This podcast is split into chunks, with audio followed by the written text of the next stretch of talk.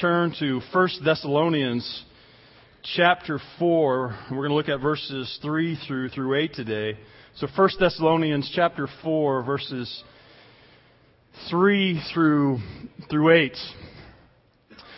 Well, the story that has been making the news these days and is that has been really making its rounds in the media is the recent scandal, the sex scandal of one of our prominent generals and our most recent CIA director. And sadly, it's not the first time. We've seen this happen time and time again with one prominent leader after another. And unfortunately, it will not be the last time either. But one of the things that struck me as I read through and as I look at some of the remarks, it came from a statement by one of our presidential historians. And this historian wrote this: I wish we could go back to the time when the private lives of our public figures were relevant only if they directly affected their public responsibilities. Again, she wrote, I wish we could go back to the time when the private lives of our public figures were relevant only if they directly affected their public responsibilities. And at first glance of hearing that, you know, my feathers kind of get ruffled. Like, what are you thinking? What do you mean this isn't relevant? And then I, after my righteous indignation rises up, then I realize, well, that's the world. I expect that casualness towards sexual immorality. I expect that attitude of minimizing such an act. But what concerns me is not so much what the media says. It's not so much what those who are without Christ do. What really concerns me in my heart is what the people of God do with sex in their lives. What concerns me is the body of Christ, the people of God. See, I expect sinners to sin. What do sinners do best but to sin? But what troubles me is when the saints who are sitting in the seats of the churches sin just like those who are not saints. That's what concerns me. It concerns me when I get reports of Christian institutions where the passing around of their mobile phones with pictures of pornography is just a casual thing, just to show your friend, here, look at this or look at that. What concerns me is when I get an email from one of our missionaries who's working with a parachurch ministry, and he gets this prayer request to me, who finds out after doing a survey of those who are coming out of college and are signing up for internships and staff positions in this Christian ministry, that they find that 90% of the guys are struggling with pornography. And this is their leadership. What concerns me, not only 90%, but 20% of those are women who are struggling with pornography. It concerns me. What concerns me is what I know in the church from my experience of almost 13 years now in full-time Christian ministry as a pastor. I was trying to think, I don't know if there's ever been gone by a year where I didn't have to deal with someone in their struggle with this issue of sexual immorality. What concerns me is not only those that I know that are struggling within the church, but what concerns me even more is those I don't know because they never come to me for help or anyone else. That's what concerns me. I'm concerned for the church of Jesus Christ.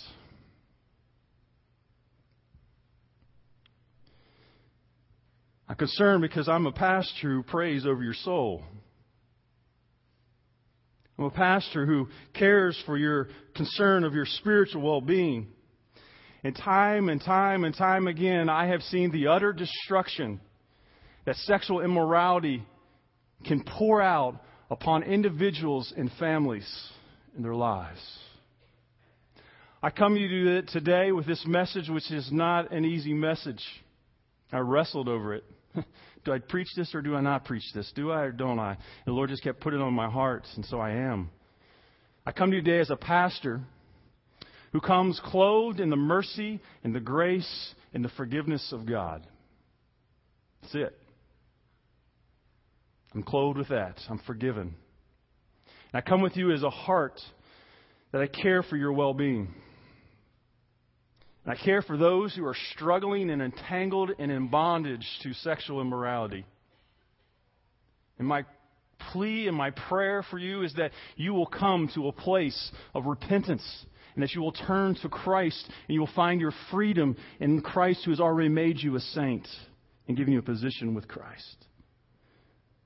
My concern is that those of you, by the grace of God, who are not struggling with it, my prayer is that you will take this serious and that you will pray for those within the body of Christ who are. And that you will not be a place of judgment, but that you will be a place where grace and mercy can be found to point people with great gentleness to repentance. That's my heart today. This issue of sexual immorality is nothing new. And as you look into First Thessalonians 4, verses 3 through 8, the Apostle Paul is writing to a group of young believers. And he had just gotten a report back about these young believers. And he got this report of how they were doing well, how they were growing in the faith, how their love for each other was growing, and their love for the lost was growing. They were going out and they were sharing the gospel, how they had a steadfast hope in the return of Christ. And so he's encouraged. But also at the same time, he knows the reality of the place and the culture within which they live. He knows the casualness of which that culture has towards sex, and particularly sexual immorality. And so with a pastor's heart, an encouraging heart, he comes to write to deal with this issue. Thessalonica was a city that was rampant. It was a part of the Greco-Roman world where sexual immorality just flourished. There was no real laws to kind of impede the progress of sexual immorality. More than that, Thessalonica was a port city. A port city where trade took place, where sailors came in and out. And so you can just imagine. Also, Thessalonica was a place where sexual immorality was part of the worship. Matter of fact, if you were to flip back and you were to read in 1 Thessalonians 1:9, you see that the Thessalonians turned to God from idols to serve a living God. And when you hear that they turn from God, from idols to a living God, you got to realize that a part of that was sexual immorality. They had a view that to have sex with one of these prostitutes was in reality, these prostitutes, which would represent a particular deity, was to have closer communion with these deities. That's the culture in which these people had been redeemed from, rescued from. And Paul knows the entanglements and the pull that such an experience can have on the people. So he writes to them out of this concern. And he writes this, and he begins in 1 Thessalonians chapter 4, verse 2.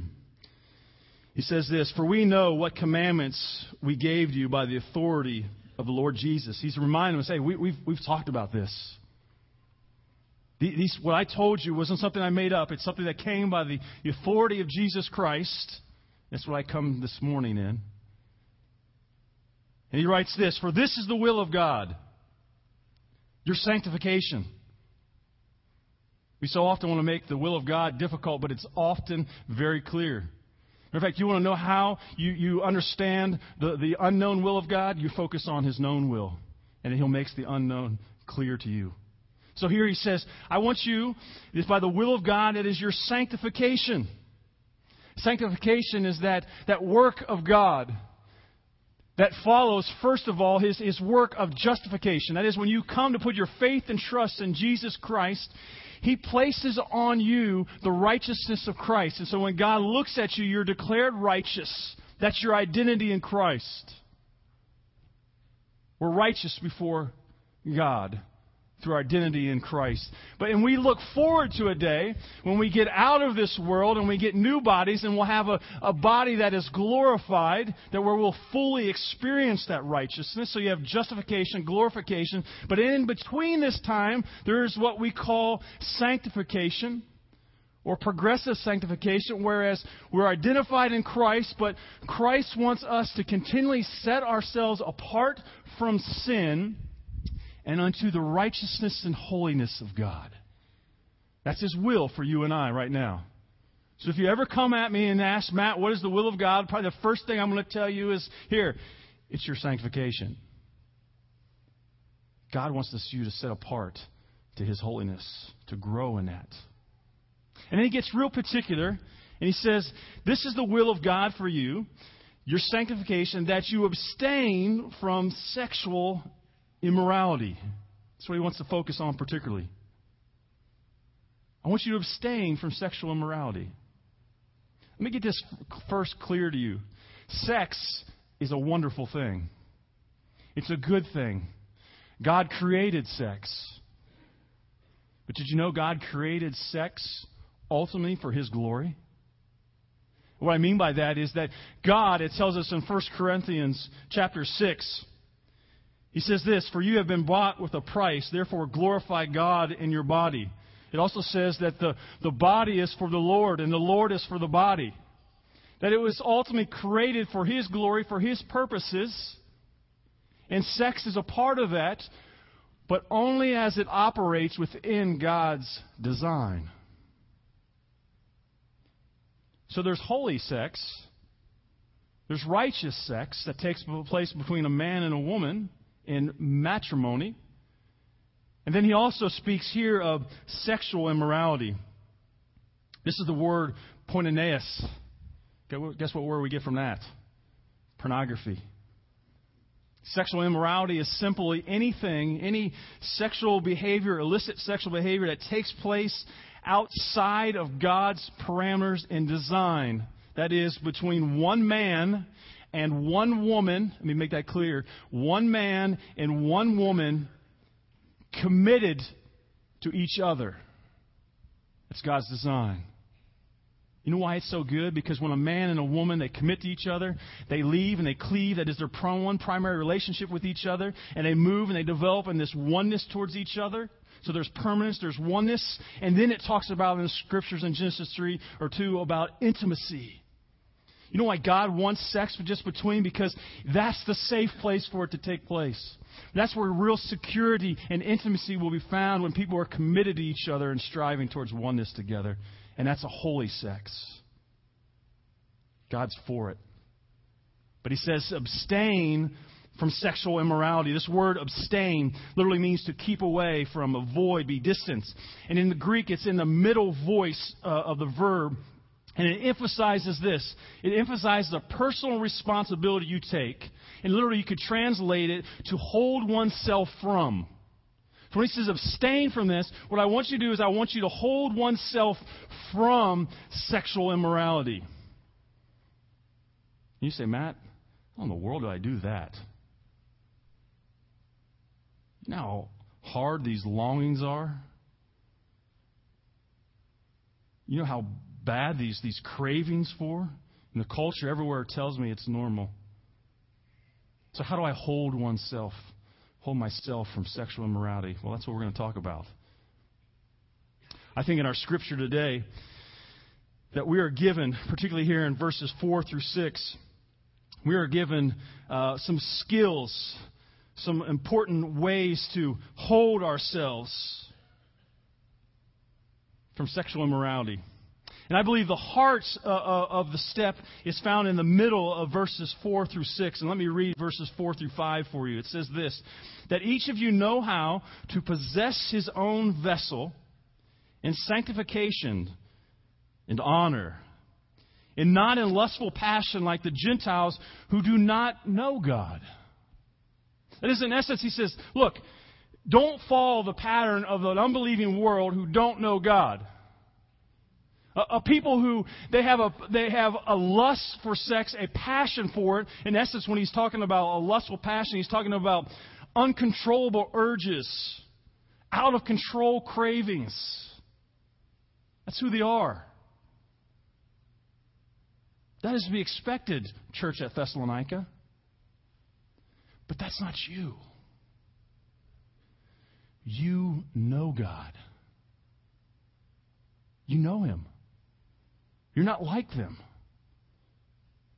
You know God is good. You turn from those dead idols to the living and true God. You know the God who loved you, who gave His Son for you, to die on the cross for you and was risen again. You know that God. You know God is trustworthy and that He's wise and that His ways and His design for sex is better than what that world could ever tell you.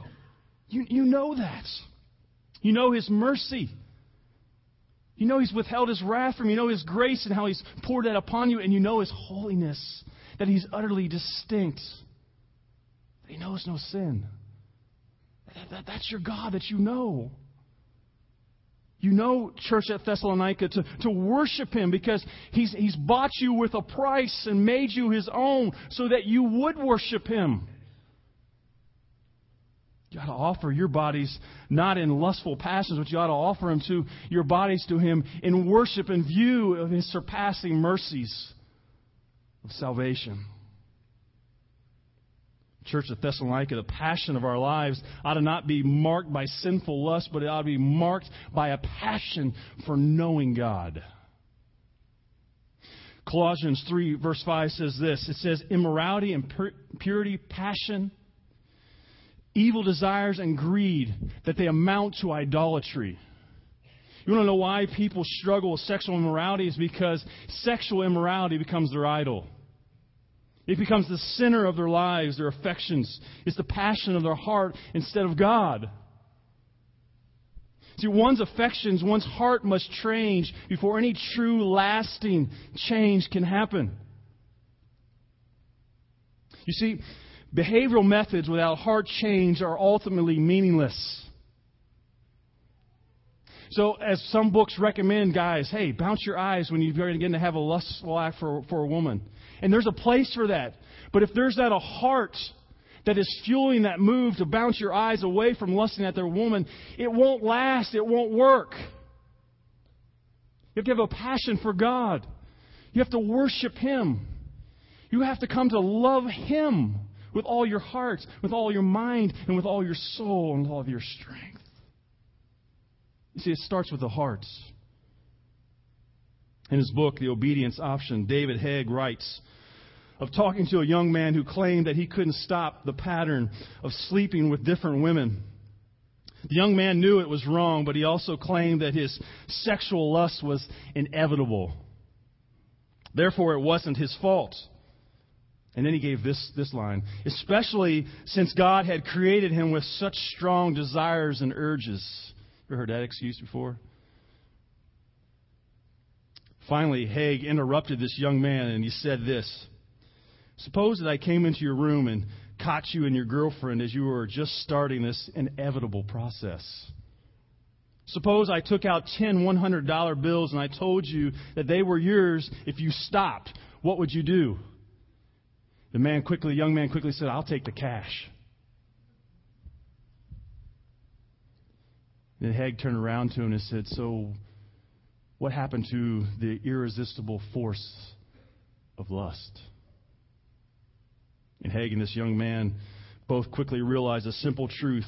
One passion may seem irresistible until a greater passion comes along. And here's what I want to tell you. You know where the battle against sexual immorality starts?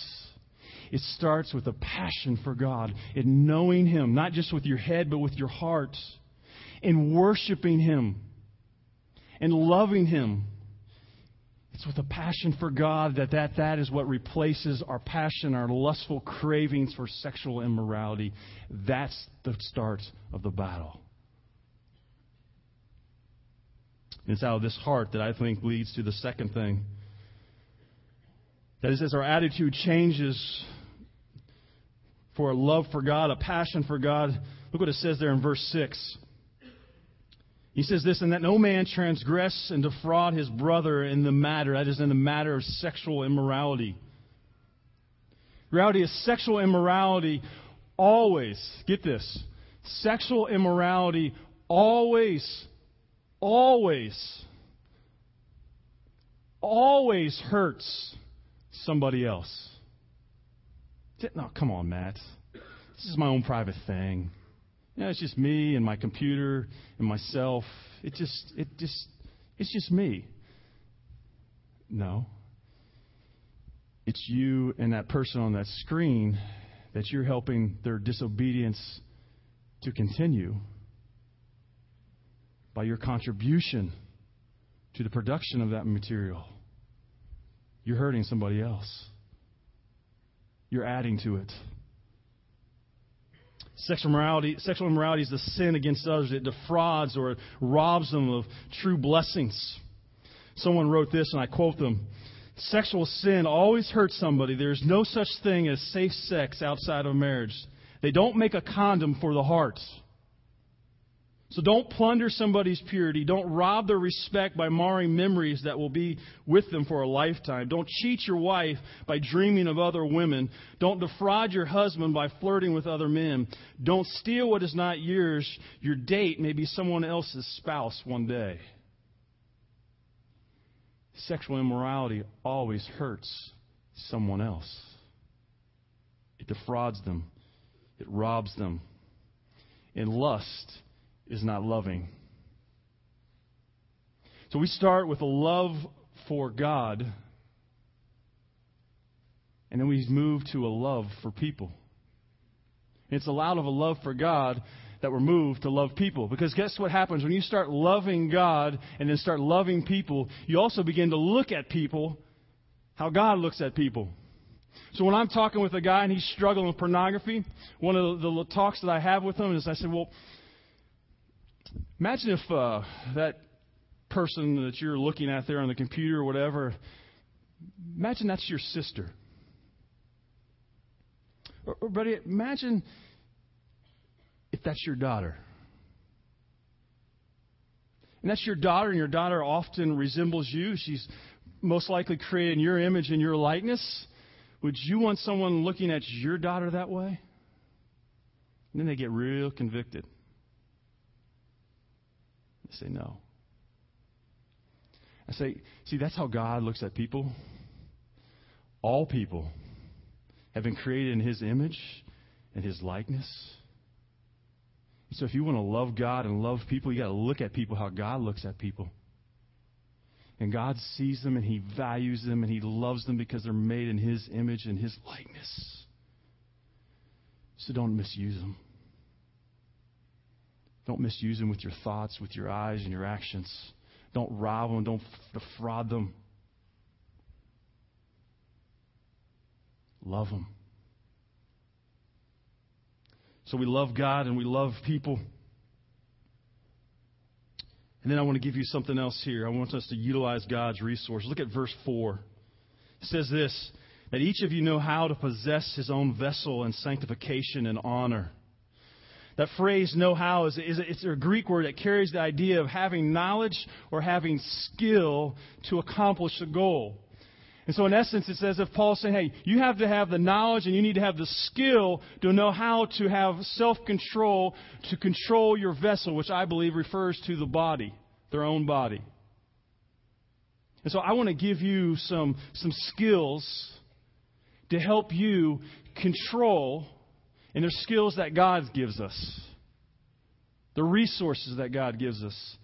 And what's neat about these resources is as you utilize these resources in your life, they will fuel your love for God. They will energize and enable you to love people. And they will help you to control your vessels for the glory of God. So let me share some of these things with you. There's actually 5 of them. Now, I try to make it easy. These resources are 5 things to help you pass on sexual immorality. All right, us pastors like to do these little things. So I came up with this, so just laugh at it and say, that was a good one, Matt. All right, but hopefully you'll remember it, okay? Grant, I'm sure you like it, don't you? You love it, okay. So pass on sexual immorality. The first one is this, prayerful dependence. Jesus told Peter when he was struggling to stay awake in the garden, he says this. He says, keep watch and praying that you may not enter into the kingdom. The spirit is willing, but the flesh is weak. He's saying, your flesh can't do it.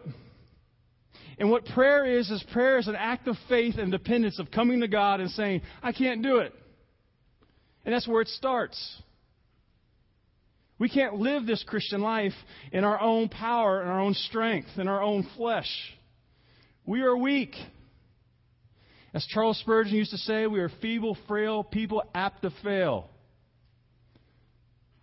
I'd be the first one to raise my hand to that. That's why we must be prayerfully dependent. And here's some ways of how I do it. Here's how it looks in Matt Reynolds' life. See this sheet here? I know it's very comprehensive that I gave you, and you're like, oh my goodness, how is he actually going to talk about all this stuff? I'm not. This is a tool that I've designed for you to help you and to help you help others who are struggling with this. As you see, there's some prayers. And here's some prayers that I use in my life. I particularly when I want to pray about spiritual warfare, I pray about the place of the world in my life, and I pray something like, oh, Lord, guard my heart against the temptations of the world. Guard me against that. Renew my mind and my spirit within me.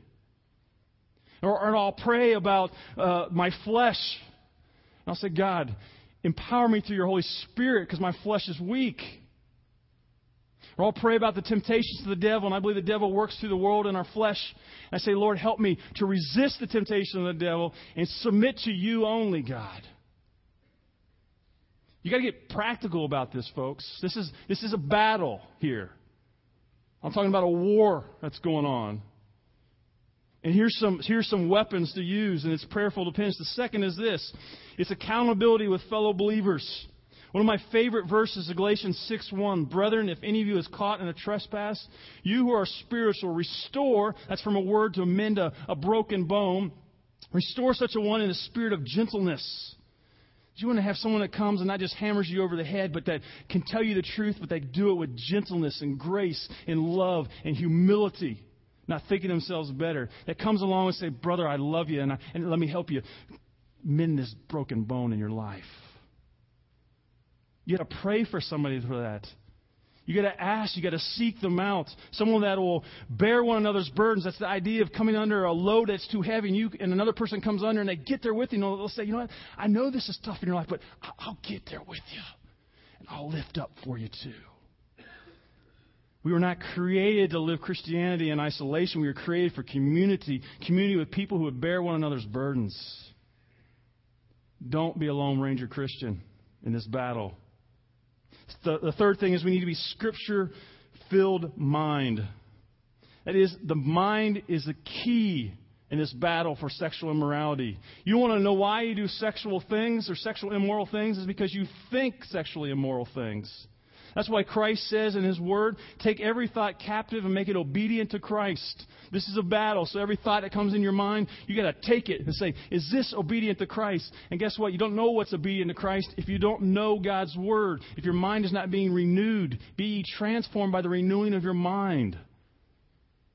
So saturate yourself with God's Word. Because if you want to change your thoughts, you got to replace them with God's thoughts.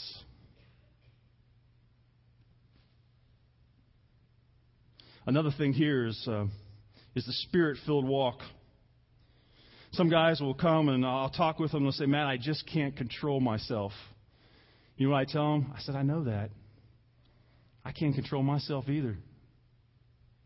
But guess what? God didn't leave you here to live the Christian life on your own power and your own strength. Matter of fact, He said, you know what? I'm going to give you my spirit. I'm going to put my spirit within you. And if you walk by the spirit, you will not walk in the flesh. And the walk by the spirit is simply this.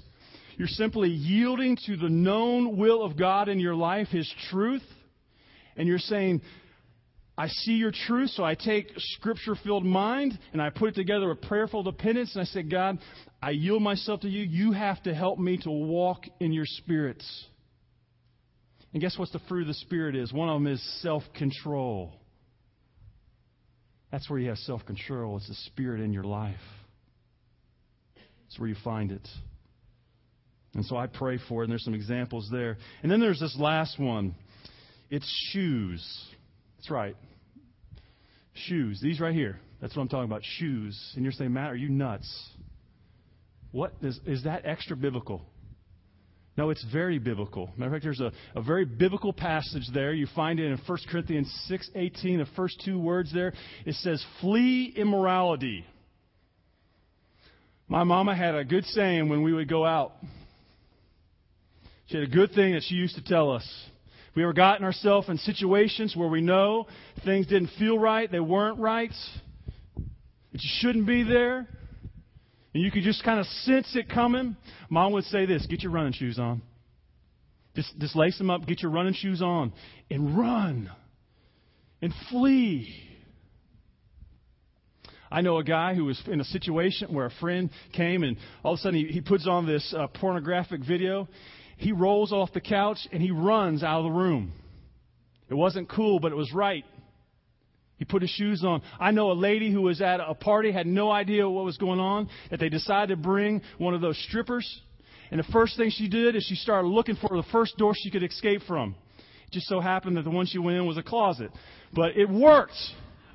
She put her running shoes on. She went. And so what Mama's telling you and what God most importantly is telling you is to put your running shoes on. Matter of fact, some of you need to go to bed with your running shoes on. Okay? And leave them on. Don't give an inch. Don't give anything, any room for sexual immorality in your life. Run from it. Flee from it.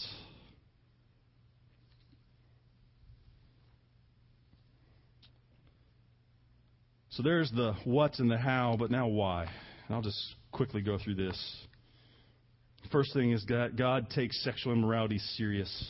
Verse 6, he says that no man transgress and defraud his brother in the matter, because the Lord is avenger in all these things, just as we also told you before and solemnly warned you, and I'm going to warn you now. God takes this serious. If you are a child of God, I'm going to warn you now that God will deal with it. I can't tell you when. I can't tell you exactly how, but He will. So repent now. And He doesn't do it because He doesn't love you. He does it because He does love you. And He doesn't want you going on in that stuff. Second thing here is he states it's more wise because it's God's call in your life. Verse 7 says, for God has not called us to the purpose of impurity, but in sanctification. That is, God did not save us from sins to be dogs that go back to our vomit. That's not why He saved us. God saved us from our sins to free us from the bondage of sin and slavery to sin. He doesn't want you to go back to that junk. But He's called you to a purpose, a holy purpose, to be sanctified, to live for Him, to glorify Him. And guess what? When you glorify God, there's blessing in that. Because God's a good God. When you do it the way He calls you to do it and thereby glorify Him, you reap goodness from that. And then last, he says this. So he who rejects this is not rejecting man, but God who gives His Holy Spirit to you. If you go out of here and don't follow this, you're not rejecting me one bit. It's not my message. God says you're rejecting Him, and you're rejecting the very Holy Spirit that He gives you. Here comes back to the place of the Holy Spirit in your life. Did you know that every time you commit that sexual immorality, the Holy Spirit's with you? And He's there working your heart, and He's convicting you. You know that feeling that you get in there? You shouldn't have be doing this? That's the Holy Spirit who's present. He's convicting you. He says, don't go this. Don't do this. Don't go this way. Go this way. Take the way of escape that I have for you. Put your running shoes on and go. And then when we reject Him and don't follow that, we, in essence, what we're doing is what Scripture talks about in 1 Thessalonians 5. We quench the Spirit. And it also does what Ephesians chapter 4 talks about. We grieve the Spirit. Did you know that God is grieved when we fall into sexual immorality and other sins? He's grieved because He loves you. He cares for you. Child of God, God has His best plans for you. And he's sorrowed when you choose to follow the ways of the world and in sexual immorality into his plans. And he wants to save you from the heartache and the pain and the destruction that comes with it. And so it grieves him. It hurts him. So this is my exhortation. Pursue God with a passion. Say no to the lustful passions of the world. Seek to love people as Christ loved people and depend upon his resources in your life. As the worship team comes forward, we're going to bow our heads. I have no closing illustration. My illustration is going to be your response I'm going to allow you to have here in the quietness of your heart. There's two things I put as response, and you can find these, and I want you to open up that sheet, that sermon outline in there. The first thing is this, that there are some of you here today who are struggling with sexual immorality. And I don't care if you're completely enslaved to it or if you just say, man, I just do it every once in a while. You're struggling. And what I want to call you today to is I want to call you to repentance. That you'll turn from that idol in your life and you'll turn back to the true and living God, and that he becomes the passion in your life. And so there are some example prayers that I'm going to allow you in the quietness of heart as we prepare for communion as well, that I want you to just kind of go through and reflect. The second thing is there are people here that you need to pray for yourself and your own protection from this. Or some of you might be saying here, you know what, I hate these kind of sermons because I don't struggle with this at all. This just doesn't really apply to me. Let me rearrange your thinking there for you. First of all, in Scripture, in Romans chapter 12, it says this, "So we who are many are one body in Christ and individually members of one another." This matters. We are members of the body of Christ. We are members of one another, and you should care for those who are struggling. And so I'm going to call you out to pray for those who are struggling with this. Pray for your children. Pray for your grandchildren. Pray for your friends here in this building here. And I've given you some very detailed examples of things that you can pray for them. So as our heads are bowed at this time, I'm just going to give a couple minutes that you begin to reflect on this. If we turn the lights down just a little bit, and then I will close in prayer, and then the worship team will sing, and then Grant will come to lead us in response through communion.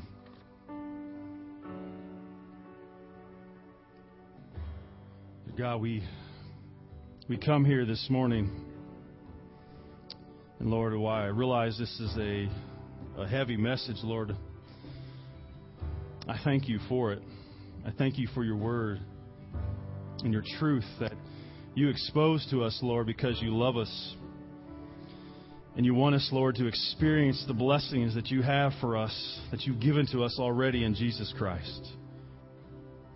And so, Lord, I come and I pray for my brothers and sisters in Christ here this morning.